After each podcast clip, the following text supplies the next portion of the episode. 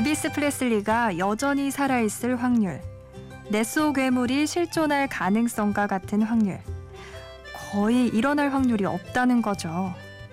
도박사들에게 이런 평가를 받은 한 팀이 있습니다. 바로 영국 프리미어리그의 레스터 시티인데요. 앞서 말씀드린 저 확률은 바로 레스터 시티가 프리미어리그에서 우승할 확률을 말한 것입니다. 그로부터 반년이 지난 후 레스터 시티는 132년 만에 우승을 했는데요.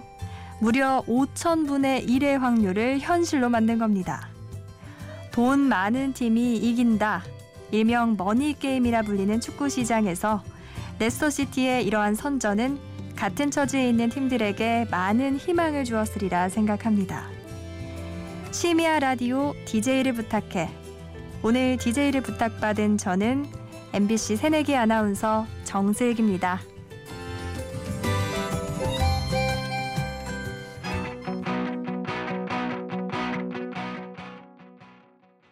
윤도현의 나는 나비 들으셨습니다. 안녕하세요. 저는 MBC 새내기 아나운서 정슬기입니다. 입사한 지 60일이 채 되지 않은 아직은 회사 생활이 낯선 막내 아나운서입니다. 저는 추위를 정말 많이 타서 겨울보다는 여름을 좋아하는데요. 그래서 6월의 날씨는 하루하루 지나가는 게 아쉬울 정도네요. 그리고 저는 강아지 두 마리의 엄마고요. 요즘 다가오는 여름을 위해서 강아지들과 함께 열심히 운동을 하고 있습니다. 어제 운동을 좀 무리해서 그런지 지금 온몸이 뻐근합니다.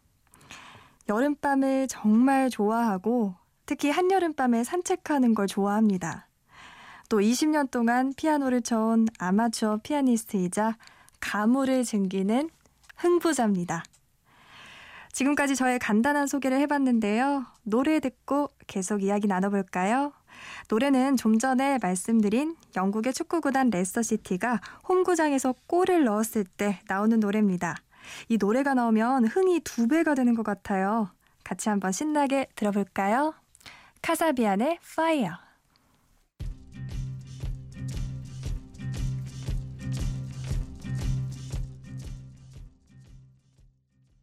카사비안의 Fire 들었습니다. 영국 하면 보통 뭐가 생각나세요? 좀 전에 말씀드린 축구? 락? 음, 저는 해리포터가 생각납니다. 제가 초등학교 5학년 때 해리포터 책을 크리스마스 선물로 받았는데요. 그 당시에는 잘 읽지 않았는데 영화를 보고 나서 무척 재미있게 봤던 기억이 납니다. 영화가 너무 재밌었거든요. 해리포터의 퀴디치라는 게임이 나옵니다. 한마디로 공중에서 하는 축구 축구라고 보면 되는데요. 공이 여러 개가 있는데 그 공을 골대에 넣거나 잡아서 점수를 내는 게임입니다. 책으로만 봤을 때는 이해가 안 가서 재미가 없었는데 영화를 보고 난 후에는 읽으면서 상상을 하게 되니까 술술 읽히더라고요. 저뿐만 아니라 전 세계인들이 사랑하는 해리포터의 저자 조앤 케이 롤링 오늘 그녀에 대한 이야기를 해볼까 합니다. 그녀의 어릴 적 취미는 공상이었다고 합니다. 어, 저도 어릴 적 수업 시간에 멍하니 좀 공상을 하는 편이었는데 제가 공상을 계속했다면 조앤 케이 롤링처럼 됐을까요? 그녀는 어릴 때부터 작가의 꿈을 키웠다고 하는데요. 대학 시절 그녀는 글을 쓸 수 있는 곳이면 어디에서든 습작을 했다고 합니다. 작가가 되고 싶었지만 돈을 벌어야 했던 그녀는 취직을 해야 했는데요. 하지만 들어간 직장에서는 모두 해고를 당했고 결혼 생활 또한 평탄치 않아서 이혼을 하게 됩니다. 그 후 그녀는 심한 생활고에 시달리게 되죠. 그리고 계속되는 우울증과 자살 시도로 힘든 시간을 보내기도 했는데요. 하지만 마음을 다잡고 가장 좋아하고 잘하는 글쓰기에 몰두하기로 합니다. 그렇게 해서 나온 작품이 바로 해리포터입니다. 결국 그녀의 작품은 전 세계 67개국에서 4억 5천만 부가 판매되는 엄청난 역사를 써냅니다. 제가 이런 상황이면 어땠을까요? 이겨내고 일어날 수 있었을까요? 사실 저도 아나운서 시험에서 적지 않게 낙방했습니다. 그때마다 아, 내가 사회에 정말 필요 없는 사람인가 이런 생각 참 많이 했어요. 기적은 신의 선물이 아니라 의지의 선물이다. 라는 말이 있습니다. 그녀의 꿈을 향한 의지가 기적을 만들어낸 건 아닐까요?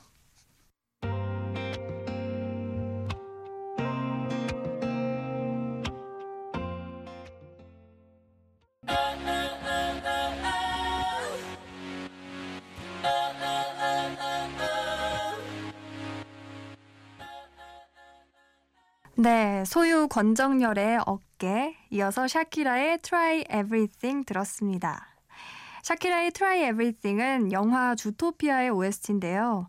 제가 이 영화를 되게 감명 깊게 봤어요. 이 영화는 동물들이 주인공인 애니메이션인데요. 경찰 세계에 작고 연약한 토끼가 도전장을 내미는 이야기입니다. 보통 경찰 하면 호랑이, 사자, 코뿔소 같은 힘센 동물들이 할 것 같지 않나요? 그런데 동그란 눈에 쫑긋 솟은 귀, 사탕을 가득 문 것 같은 통통한 볼을 가진 토끼 주디가 경찰이 되겠다고 합니다. 이름도 너무 귀엽죠? 어, 제 동기 중에 안주희 아나운서가 주디를 닮았는데 갑자기 보고 싶네요. 엄마 아빠의 만류와 주변 친구들의 놀림에도 주디는 엄청난 체력과 끈기를 필요로 하는 각종 테스트를 이를 악물고 버텨내 마침내 첫 토끼 경찰이 됩니다. 힘들게 합격한 경찰 시험. 하지만 처음에는 주디에게 어떠한 일도 주어지지 않습니다. 기껏 받은 일이 주차 단속이었으니까요. 토끼가 경찰이 된 적은 한 번도 없었기 때문에 동료들도 직장 상사도 그녀를 믿지 못합니다. 사실 저는 이 주디라는 캐릭터에 참 감정이입이 됩니다.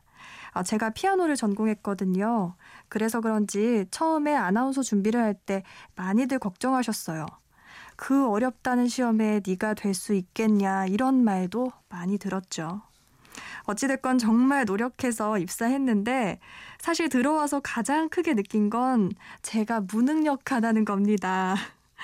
아, 호랑이, 코뿔소, 사자 같은 선배님들 사이에서 제가 마치 주디가 된 기분이랄까요? 하지만 주디는 굴하지 않았습니다. 주차 딱지 때는 작은 일부터 최선을 다해서 결국 인정받게 되죠. 저도 저에게 주어진 작은 일부터 최선을 다해야겠습니다. 아자아자! 노래 듣겠습니다. 콜드플레이의 Fix You.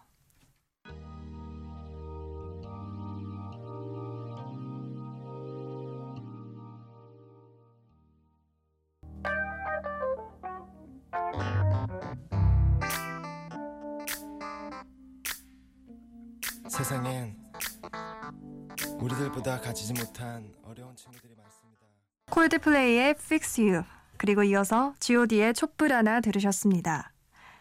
제가 피아노를 전공했다고 말씀드렸는데요. 피아노를 한 20년 정도 쳤습니다. 어, 제가 어릴 때 피아노를 열심히 치게 된 계기가 있었는데요. 그건 바로 TV에 나오고 싶어서였습니다. 어, 초등학생 시절 각 반마다 작은 텔레비전이 있었는데요. 월요일마다 아침 조회가 끝나면 피아노, 바이올린, 무용 같은 예체능 잘하는 아이들의 영상을 녹화해서 틀어주곤 했습니다. 저는 거기에 너무 나가고 싶어서 피아노를 열심히 치게 됐어요. 노력한 끝에 드디어 학교 방송에 나오게 됐는데 그러면서 저의 음악 인생이 시작이 됐습니다. 그런데 음대에 다니면서 이런 생각이 들었습니다. 너무 어렸을 때 나의 미래를 정해버린 건 아닐까 하는 생각이요. 그러던 중에 제가 아르바이트로 일하던 음악학원에서 연주회를 하게 됐는데요. 제가 그 연주회 사회를 맡게 됐습니다. 이유는 없어요. 그냥 일하는 선생님들 중 막내라는 이유였죠. 저는 처음으로 무대에서 피아노가 아닌 마이크를 잡게 됐습니다. 피아노가 아닌 마이크를 잡았던 무대. 사실 별 볼 일 없는 작은 무대였어요. 관객은 학부모님이고 아이들과 함께하는 학예회였죠. 그런데 저는 그때 무대에서 봤던 관객석의 반짝반짝한 눈동자들을 아직도 잊지 못합니다. 그 순간 너무 행복했거든요. 제가 그동안 올랐던 어떠한 무대보다 행복했습니다. 그래서 무대에서 마이크를 잡는 직업, 아나운서가 되기로 결심했어요. 결심은 했지만 되는 길은 정말 쉽지 않았습니다. 3년이 넘는 준비 기간을 보냈으니까요. 시험에서 낙방할 때마다 아, 정말 내가 이걸 할 수는 있을까? 헛된 꿈을 꾸는 건 아닐까? 하는 생각에 많이 흔들리고 힘들었던 것 같아요. MBC에 입사하기 전에 작은 방송국에서 일을 했는데요. 그때도 과연 내가 원하는 회사에 들어가서 방송을 할 수는 있을까? 여기가 끝이 아닐까 하는 불안감에 살았던 것 같아요. 사람들이 저에게 이런 질문을 많이 합니다. 어떻게 그 긴 시간을 이겨냈나요? 사실 저는 이겨낸 게 아니라 버틴 것 같아요. 할 수 있다는 희망을 갖고 말이죠. 언젠간 될 수 있을 거다. 이런 생각을 해요. 아이유입니다. 너의 의미.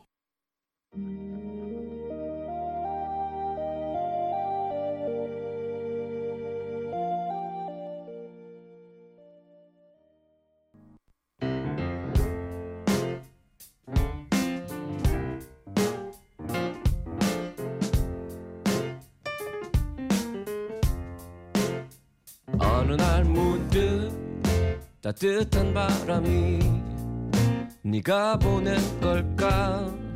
네 냄새가 나 참 향기롭다. 참 오랜만이다. 보고 싶다. DJ를 부탁해.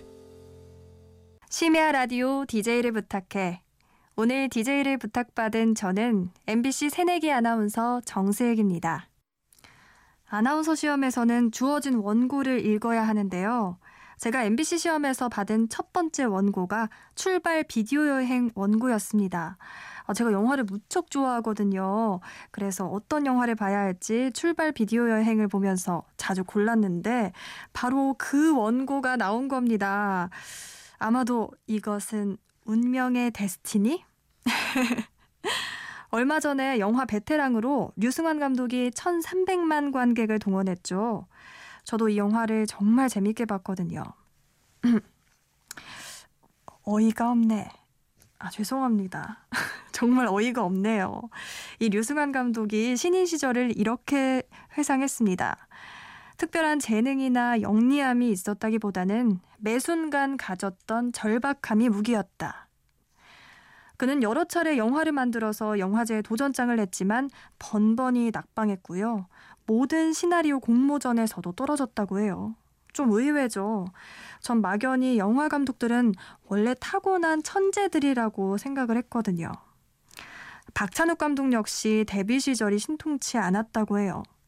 영화사에서 보도자료를 쓰는 일도 하고 영어 자막을 번역하기도 했고 극장에 찾아가서 영화를 틀어달라며 영업을 했다고 해요. 감독이 되고 싶었지만 기회는 좀처럼 오지 않았기 때문에 닥치는 대로 글을 쓰고 방송도 하면서 때를 기다렸다고 합니다. 영화 암살 최동훈 감독 아시죠? 그 최동훈 감독도 군대 가기 전 학점 1.46으로 늘 선동열 방어율을 유지했다고 하네요.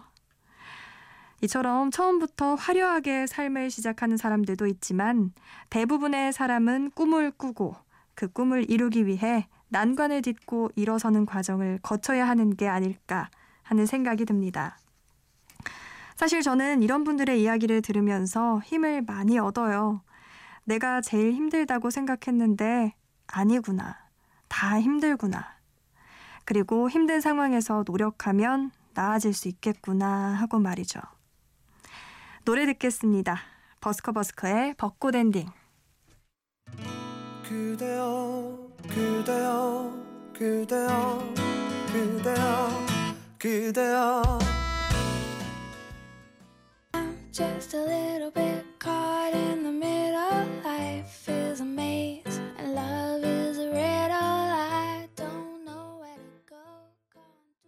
버스커버스커의 벚꽃 엔딩 그리고 이어서 렌카의 The Show 듣고 왔습니다. 어, 제가 시작할 때 영국의 축구구단 레스터시티 이야기했는데요. 이번 영국 프리미어리그에서 레스터시티라는 의외의 팀이 우승을 했습니다. 이 영국 축구팀 레스터시티에 제이미 바디라는 선수가 있습니다. 스트라이커로 뛰고 있는 선수인데요. 이 선수의 이야기가 화제가 되곤 합니다. 제이미 바디는 2009년도까지 공장에서 치료용 부목을 나르는 노동, 노동자였는데요.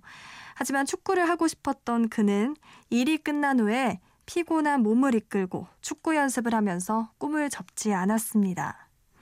그렇게 밤낮 없이 열심히 노력한 결과 그는 마침내 축구 선수가 되죠.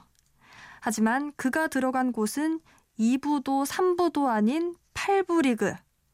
상황은 많이 열악했어요. 주급이 5만 원이었으니까요. 그는 공장 일과 축구 선수를 병행하게 되죠. 매일 7시까지 회사에 출근해서 4시까지 일하고 그 후에는 축구 연습을 합니다. 그리고 토요일에는 경기에 출전하죠. 그러던 중 그에게 큰 시련이 닥치는데요. 청각장애를 가진 친구가 폭행당하는 것을 보고 화를 참지 못하고 상대방을 폭행한 거죠. 그 결과 6개월간 전자발찌를 차게 되었고 이로 인해 매 경기를 전자발찌를 착용한 채로 뛰어야 했습니다. 축구 실력을 인정받은 바디는 2부 리그 레스터시티로 이적하게 되고 그곳에서 시즌 37경기 16골이라는 기록을 세우며 레스터시티가 1부 리그로 올라가는데 주역이 됩니다. 그리고 11경기 연속골이라는 대기록을 작성한 제이미 바디의 활약으로 레스터시티는 132년 만에 잉글리시 프리미어리그에서 우승컵을 거머쥡니다. 지금 제이미 바디는 8부 리그 때와 비교해서 연봉을 무려 2,800배나 받고 있다고 하는데요. 2,800배. 와. 노래 듣겠습니다.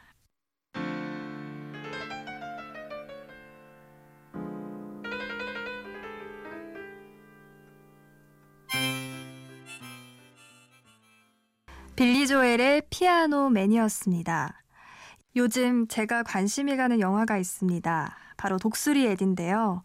영국의 스키점프 선수 에디 에드워즈의 일대기를 다룬 영화입니다. 이 영화를 아직 보지는 못했지만 예고편을 보면서 하정우 주연의 영화 국가대표가 떠오르더군요. 오늘 제가 보내드릴 마지막 곡은 제가 가장 좋아하는 노래 중 한 곡이고요. 오늘 끝곡으로 손색이 없을 것 같습니다. 국가대표 OST이기도 한 이 노래 러브홀릭스의 Butterfly 들려드리겠습니다. 긴 시간 저의 방송 들어주셔서 감사드리고요. 저는 더 발전된 모습으로 새롭게 여러분에게 찾아가겠습니다. 심야 라디오 DJ를 부탁해. 지금까지 오늘의 DJ 정슬기였습니다.